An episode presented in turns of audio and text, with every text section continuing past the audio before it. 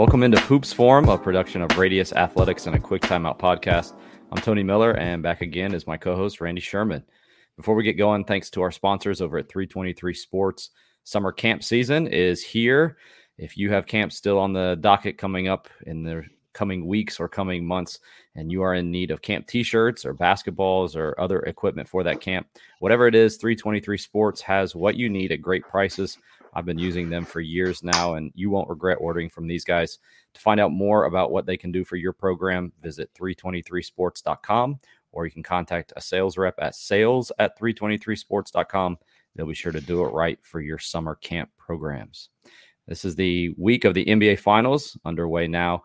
We are in the midst of the finals at the date of this recording, just game one last night. And it kind of made me think about uh, the style of the NBA and the way in which the games are played and the adjustments are made from game to game and just kind of the uh, details of how those games are played. And I thought Randy, I, I kind of remembered that Randy had written something in years past about playing like the pros. And so I went and searched that. And I thought, it, yeah. after reading it, thought it would be a, a great topic for today.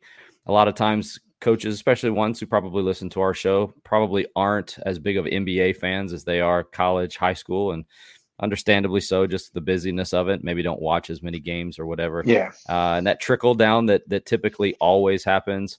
But still, I, I do feel like there's benefit, especially when you're watching at, the, at a higher level and watching maybe NBA finals. Uh, some things that we can glean and just kind of like the benefit uh, of at least taking some of the things that we're watching and, and things that we can learn for for using with our colleges, college teams, and high school teams. It's something that I get asked from time to time is is can a say a high school coach or a college coach even like you know use some sort of x's and o's that that they see in a pro game and feel that that would be applicable to their actual you know basketball in their form where mm-hmm. at, at the level they coach i don't know i mean like will a six will, will a lob to I don't know, Rudy Gobert like that. Yeah, like I don't have that. I don't have that kind of height and but what can we learn? Was kind of the question like let's don't rule it all out like like it's not zero percent applicable like, so let's don't rule it all out like like what concepts or what what sort of macro level ideas that professional teams play with could be borrowed and mm-hmm. could be learned? Which was the sort of like genesis of that article? What concepts what big level philosophies high level philosophies that professional basketball does exemplary could i also use Mm-hmm. So just trying to pick out some things that like to consider to play a more pro like game at mm-hmm. your level. If you followed along with our series the last few weeks that we've had having to do with the split actions, and then we had a couple more X's and O series along with that. I think one of the themes that has come up regularly has been the word that you just used concepts and actions and those are mm-hmm. i feel transcend all levels and so you may not have to your point the the size of the players or the speed of the players or even the skill of the players at the level above you or all the way up to the NBA level. However, the concepts and actions within the game itself, it, it's good basketball at any level. We've got five of these. We've got some film that goes along with these, as well as some diagrams. And yeah, so tip number one would be to widen your positioning. I think it's really easy to say that like the you know the NBA three point line, like players tend to arrange themselves around the three point line, and and you know the high school one is closer than the college one the college one is closer than the pro one. What you see in an nba game is is widen the positioning. Simply put like where players stand is a little bit higher and wider as players tend to sort of arrange themselves around the three point line. So a high school one at 19.9 and a college one at whatever it is 23 something at the top of the arc uh, but along the sidelines it's a little bit closer but couldn't we still at the lower levels play higher and wider? Like we don't have to put our tippy toes on the line just because uh, that's painted there right? We could we could play off of it. We could initiate ball reversals sooner or we could sort of like set our first action higher. Or i often see high school teams like even some in the bigger schools the bigger cities that have like pretty big rosters. Like i've, I've got a few clients in, in major cities high level 5a 6a basketball who their their rosters like college sized.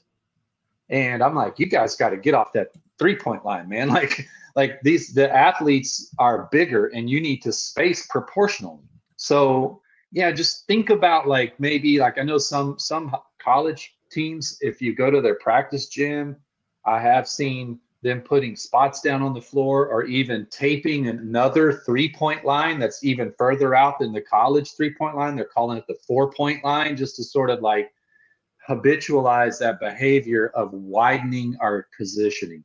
Don't crowd the three point line, play off of it, stretch that defense vertically and horizontally to open space for mm. cuts and rolls and penetration and things like that. I don't think there's any faster way for you to doom your possession than to start in poor alignment. Just just again watching high school, middle school kids this week, I heard them communicate to each other. We need to get space better. But I, mm-hmm. I guarantee that if you were to ask them what that means, they're just going to say get wider this year the best thing that has helped our program has been us doing what you just said about taping down the spots so that I can hold those guys accountable to first they can look on the floor and see this is where I need to target and then second if they're not in those spots I can I can free stuff and just simply say to them look down are you where you need to be because again if you have players too close together now you've narrowed driving lanes that increases turnovers doesn't allow for cuts doesn't open up space, and it's basically a domino effect. There's going to have yeah. to be somebody either jacking up a shot from really far out, or or somehow creating something that probably isn't there. Yeah, uh, yeah. We'll show them in just a second, kind of some options with this, but eh, I don't. Yeah. It doesn't matter if you're a four out, one in team, a five out team, whatever. I think that this is the first thing that you start with. Where are we supposed to get aligned when we come down the floor? what we're looking at on the screen here is the Milwaukee Bucks. Um, maybe a couple years old, but this is this is still the way they play. Same coach and sort of spaced high and wide and, and arranged like this. And and I, I can remember making this video and and looking at maybe two seconds before the screenshot is taken as they're transitioning into the front court. There were several clips I looked at where maybe the guy with the ball is going to reverse it to the trail guy in the middle of the court, and it almost looks like they're about to get a back court violation because mm-hmm. like it's almost like he's barely gotten over the half court line. He's going to have to take a big long step, like not only widening positioning, but initiating your offensive. You know, this is the first pass. It's swing reversal. We're going to go top side side around the horn. We can initiate that sooner. So many teams I see like it's almost like there's some like unwritten rule that they've got to get the ball all the way to some certain spot on the court before they initiate their offense and like maybe that defense they're facing is picking up higher and they're like fighting the defense to get to this spot to start their offense instead of just like just reverse it now like reverse mm-hmm. it now and get right into it and screen away or whatever like initiate it sooner higher wider so just to put a bow on point number one, just do everything higher, wider to be more like the pros. Mm. Frame number one would be they're off the line, other than the guys in the dead corners, whereas there's you can't get off the line, you'd be out of bounds, right? But but if you'll notice like the subtle difference, whereas one on the left looks like a pentagon, like a home plate in baseball, the other one looks like a semicircle with all 10 toes on the line. There's more space and more room in the middle of the court to, to mm-hmm. for, for penetrating cuts, penetrating passes, rolls, drives, things like that. Also, too, you're you're if you're playing a team that wants to stay between ball and man or stay between one, you know, in a gap one pass away, you're you're playing right into their hands, man. Like there, there's there's there's so little space between player A, player B, player C, and so on that you can defend a man and a half very easily. Thinking about using the entire floor from width and depth. All right, second one here. Pick up the pace. Well, I mean, the NBA plays with a 24 second shot clock, so they've got a governor on their game that, that keeps the pace where it is. How can I play more like the pros? If I was asked that one one question, you know, widen your positioning would be one. Pick number two might be pick up the pace. Like there's not enough time, and there is some pace variance in the NBA, but it's not very wide because it can only go as slow as 24 seconds. So, but there are there is some pace variance, but it's it's tighter. When we when we get the ball back on defense, either via rebound or we get scored on, like think about coming right back and even if there's not a shot clock where you play or if it's 30 35 seconds where you play, you know, think about getting to an area of the court from which where we can score as soon as possible. How can coaches uh, in, increase their team's pace without just playing faster? Because I think when people hear that, they're just going to say to their players now, faster, faster. Well, I would I would say it doesn't have necessarily much to do with shooting the ball sooner. It would just have to me it would have to do with sort of like the urgency at which we change change ends you see some teams when they get a rebound and and and maybe they make an outlet, maybe they don't, but that's like, like they're just kind of pivot and wait for the smoke to clear and then walk it up. Like, well, that's slowing down the pace. Whereas other teams may get a rebound or get scored on, they make an outlet and throw the ball ahead, or or a guy really races the dribble, or the guy who gets the rebound busts out. You see that with Draymond Green. You've got you've got the the Warriors on this on the screen right now. Like he gets a defensive rebound and he's sort of their point forward, point center type player, and he busts out of there. So I'd say it has mostly to do with the urgency at which you get get down the floor and and transition. Uh, a, a, phrase I use with my teams when I coach a lot is we want to get to what's next first. We want to get to what's next first. So in that transition to offense moment, what's next? Offense for us, defense for them. So we want to beat them to defense. Like we want to get to get to the what's next first. So yeah, so I think you're about to show some clips of Michigan, who is a college team, not a professional team, but they're coached by someone who spent a lot of years coaching in the as an assistant in the pros, Juwan Howard. So their team, they're an example of a team who I would say sort of plays like the pros at a level below the pros. Mm-hmm. Most of his concepts and things he does does were obviously learned as his years as an NBA assistant. You're going to see a team change ends and they're going to they're going to pick up the pace by by changing ends. Not only that it's like then they get to like their first action whether that's a ball screen a handoff or whatever in your offense but in this case they're going to be ball screens. That they get to that early in the clock to conserve time. Like we need to get to this because what if they defend the first one well? We want to have a balance left on the shot clock to get to a second side, a second action, a third, maybe even a fourth action. Yeah, so you'll see the team make a, a, high outlet, which gets them up the floor faster. And by the time they get to their first ball screen, I think I pause it and I highlight the shot clock.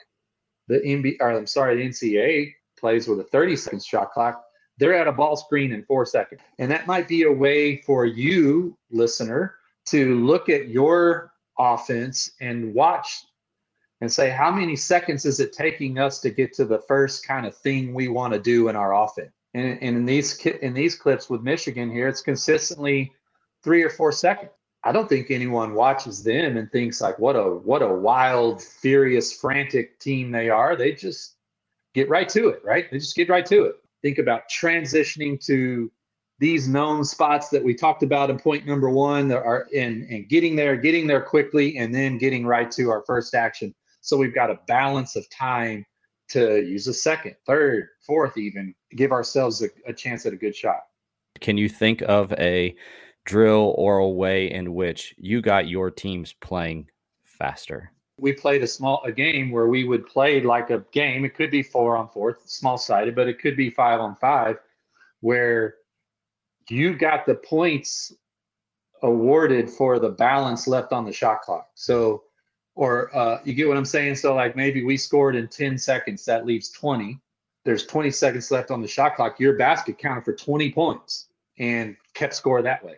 If you want to see what that looks like, just go on to Google. You can search Mike Neighbors Quick Strike, and he yeah, I've seen him video. talk about that. There's a good YouTube video on that. He has an explanation of it, draws it out on the whiteboard, then shows you clips of it. So go check that one out for sure. Third one, clean up your shot selection play like the pros. They have analytics staffs. Pretty much every franchise in the NBA has nerds, for lack of a better word, sort of helping them like uh, with the numbers, and the numbers make their way onto onto the court. And this goes back to my point when we introduced this this topic today was like what what do you see maybe at lower levels that you really don't see that much of or as often at professional level? One of them is shots sort of in that in between land between rim and three point line. You you do see them occasionally, and there are some players I'm thinking of like DeRozan.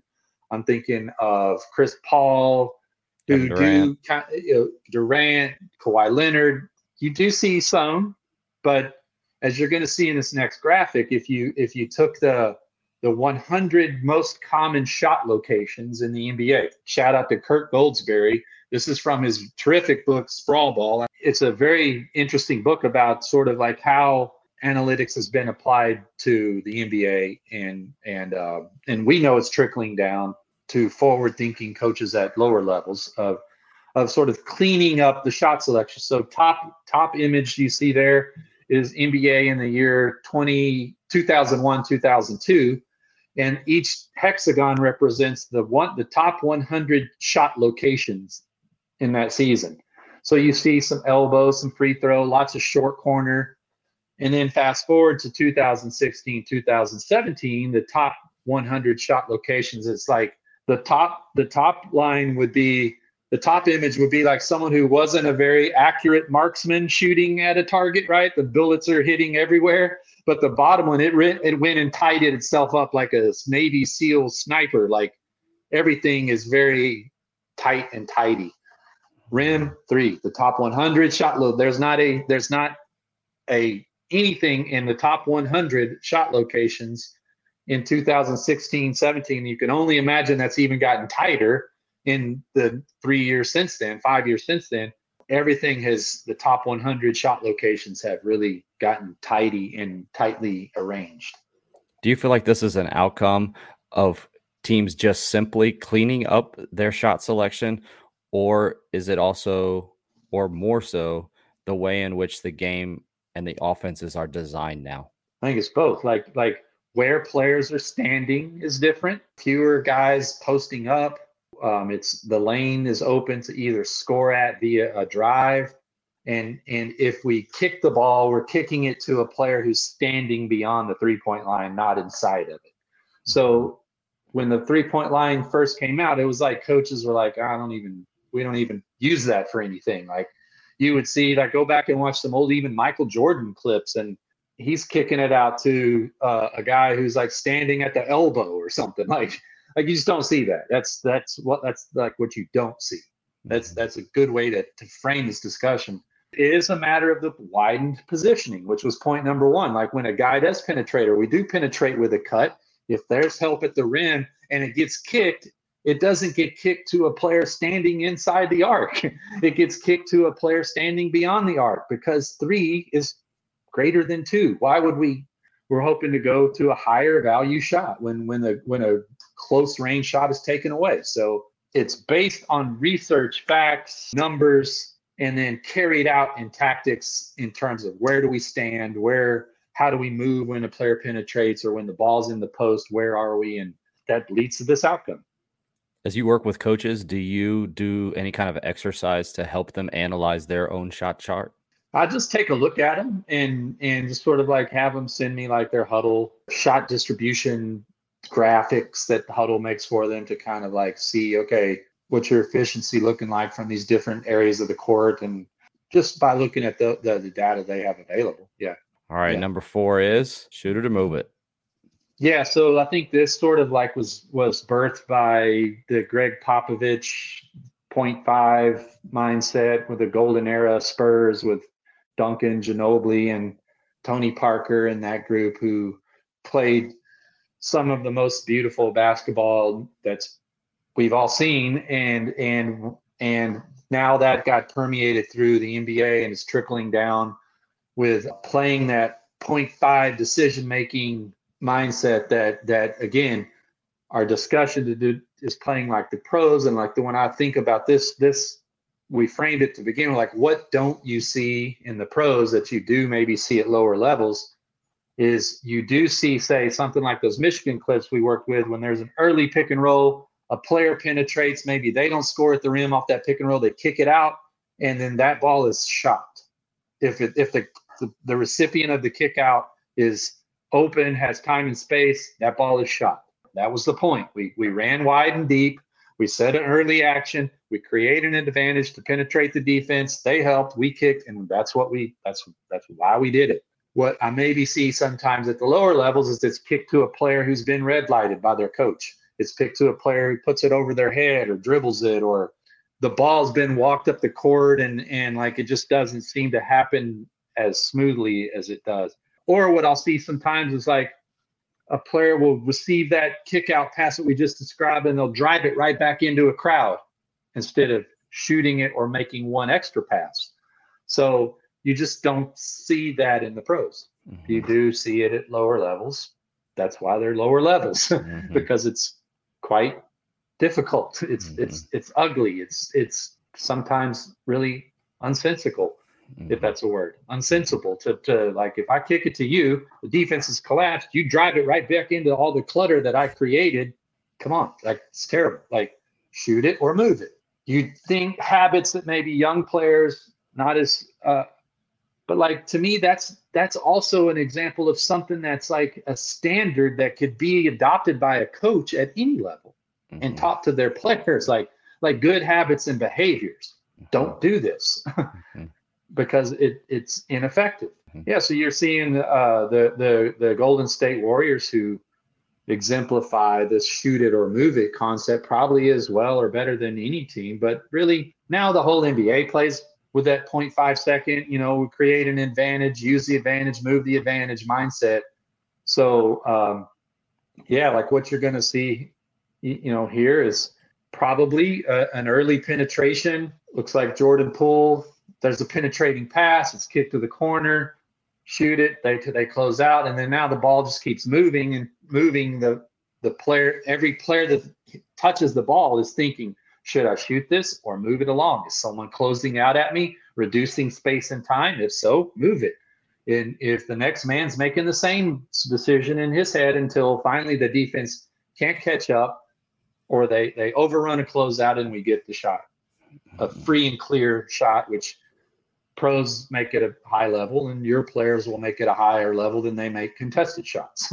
Several random points just to think about. One that we just already mentioned. You saw the pace at which, after the rebound was made, it wasn't a full out sprint that all the players were having, but there was a very quick, decisive movement to a spot on the floor mm-hmm. that would create depth and width.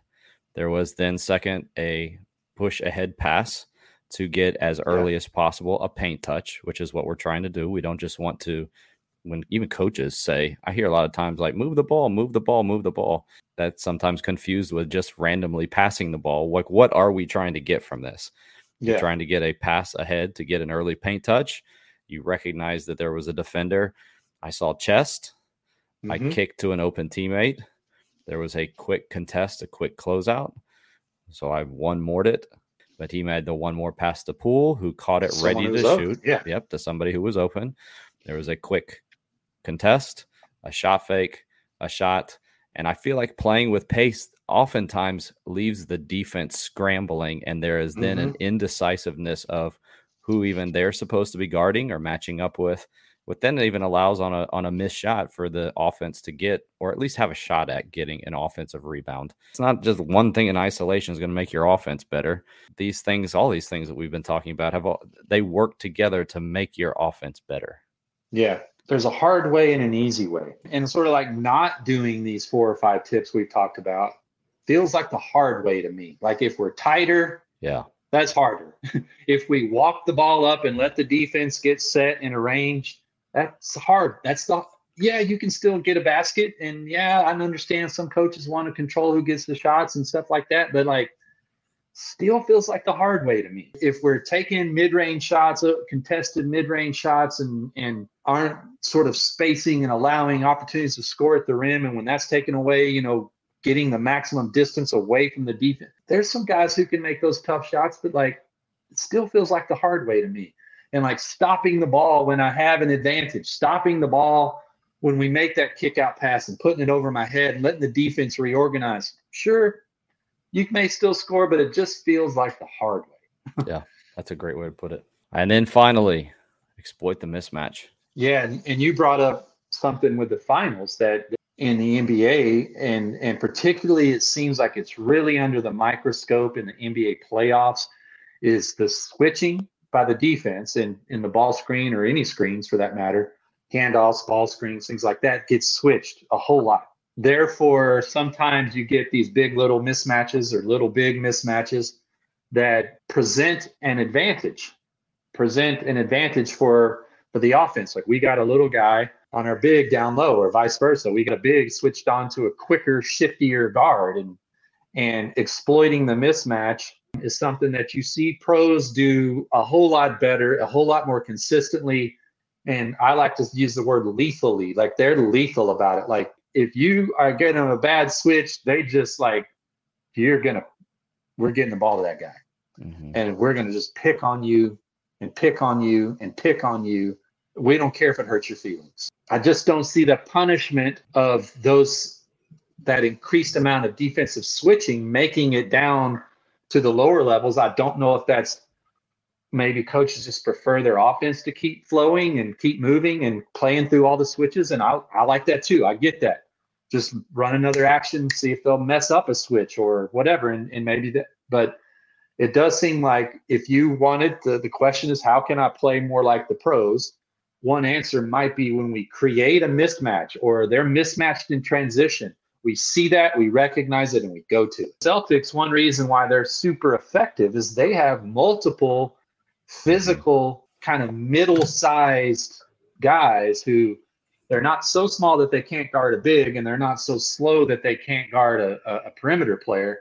So they their switchability doesn't present as many mismatches. So that's one thing that's helped them make it have a great second half of the season and help them really be strong in the playoffs and and help them last night. And ultimately once they got their offense going in the fourth quarter like they can do that. They can they can switch and it doesn't feel like this we got a mouse in the house thing or like this guy just doesn't have the feet to guard somebody out on the perimeter. So mm that's why those those middle sized guys in the NBA, six eight to six ten, six seven, six nine guys with wingspan and physicality are so coveted, man, because like they can switch on, switch off to to guys quicker or bigger and still at least get a stalemate, right?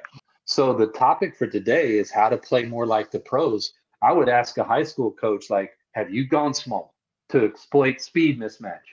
do you do you even think about that game? Are you only subbing out for fouls and mistakes and tired or whatever? Like, or are you thinking like, okay, well, look at this team we're playing. We're, we're going to use we're going to use this starting five tonight, or we're going to you know like because of the team we're playing, like we're going to. I just don't see that happening like it happens every night in all 82 games in these in the association and in the EuroLeague and and things like that. Like so the topic is playing like the pros. Maybe we could start that revolution from the Hoops Forum podcast where like mm. we see more sub-professional teams thinking about lineup manipulation to sort of like create dilemmas for their opponents. I just don't mm. hear the college game talked about like that or the or any level non-professional talked about like that.